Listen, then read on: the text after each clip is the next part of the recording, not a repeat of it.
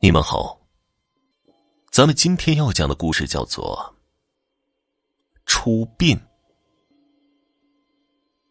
民间有个说法，过年的时候，对于老年人来说，就像是过关。很多老年人是熬不过春节的。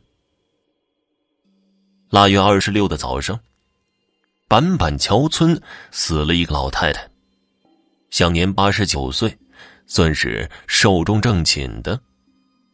道士说呀，老太太一辈子积德无数，福报无边，如今是得了天道，往上走做神仙去了。按照当地的风俗，这是喜丧，村里人都来送礼吃斋，凑热闹。有的人家还抢着要灵堂里摆过的祭品。说是这种老寿星享用过的东西，给小孩子吃了，能保佑小孩无病无灾。老太太丧事在村子里算是一件大事当地民风淳朴，但凡谁家死了人，各家都会上门帮衬张罗。这一场丧事办得热热闹闹，老太太灵柩。在村口的祠堂里听了足足七天，每天都有亲朋好友前来吊唁。每来一户人家，帮忙的人都会点一串鞭炮，提醒孝子贤孙做好准备。每天都能听见村口不时传来噼里啪啦的鞭炮声，空气里都弥漫着火药味儿、纸钱味儿。虽然是过年，可是村民们不觉得晦气，东家西家都凑到祠堂门口的院子里，天天都有十几桌人吃饭打麻将，孩子们则在祠堂里跑来跑去的，一点儿都没有害怕的意思。老太太几个儿子都比较富裕，请了两支丧乐队，每天吹吹打打。晚上还有戏班子来排戏，咿咿呀呀的通宵达旦的唱，人们都以为这场丧事肯定出不了岔子，一定能够顺顺当当的将老太太给送到福地里去。可是，到了出殡那天，却出了怪事儿，把在场的人都给吓得汗毛倒竖。原来。按照当地的习俗，出殡那天早上是喜丧的最后一顿，早饭是最隆重的，所有的宾客都会聚集到一起，到祠堂门口的坝坝宴上吃饭。吃完饭，将碗盘子一收，抬棺的汉子吃饱喝足了，一声吆喝，抬起棺材就走，其他人则跟在后面，一直到墓地。举行完仪式，封了山门，所有人就一哄而散，各回各家。回家的路上，所有人都不能回头的。按说，这顿早饭主家最为慎重，准备再三，头天晚上还一一安排过，不应该出什么岔子。可是，来赴宴的人们坐在寒风中，等到了九点多，饭菜都还没上桌。有耐不住性子的，就拿筷子敲碗，叮叮当当的声音四处响起。原来呀，灶上真出了事儿了。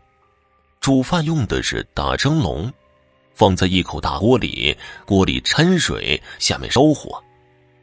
那天早上，灶里的火很大。但锅里的水烧不开，饭蒸不熟，无论是怎么折腾，都是夹剩饭。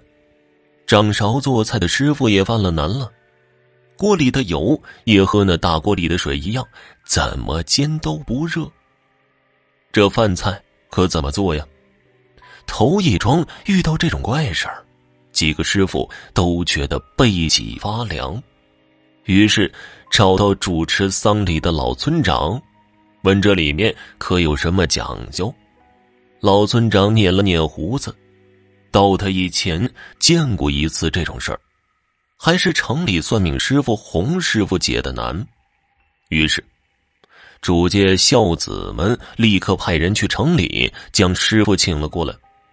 师傅看了一下，拍了拍大孝子的肩膀，说：“没事你娘在等人呢，到了就成了。”老大这才恍然大悟，一拍巴掌说道：“哎呀，这肯定是在等二姑娘呢。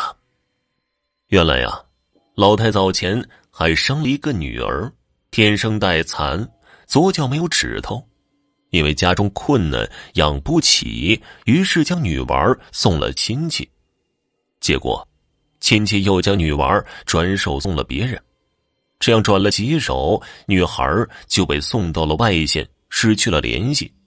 后来听说女儿长大后嫁了个外省人，跟着去了很远的地方。老太死后，兄弟几个就商量，还是给二姑娘知会一声吧。于是左右打听，得了她的联系方式，打了电话。这个时候，二姑娘也是六十多岁的老人了，住在黑龙江那边，身体也不太好，尤其一点晕车很厉害，坐不了几里地就吐个七荤八素。听了母亲去世的消息，二姑娘心里也没多大感觉，毕竟这个娘虽然生了她，却没养她。于是，他电话里头答应兄弟几个说：“试试看，如果不晕车就来。”兄弟几个都觉得这二姑娘肯定不来了，于是就不再问他，自己哥几个把丧事给办了。可是谁想到啊，老太心里惦记着女儿，就不肯出殡呢。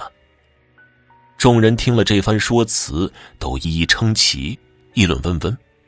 这个时候，突然听见鞭炮响，有客到，然后人们看到祠堂院子外来了一辆小汽车，车上下了一对中年夫妇，搀扶着一个老妇，六十多岁的样子。原来啊，这就是人们说的二姑娘老太的女儿。二姑娘进来，带着女儿女婿给老太上了香，烧了纸，磕了头。然后，掌勺的师傅惊异的发现，锅里的水居然开了。好了，本集播讲完毕，感谢您的收听。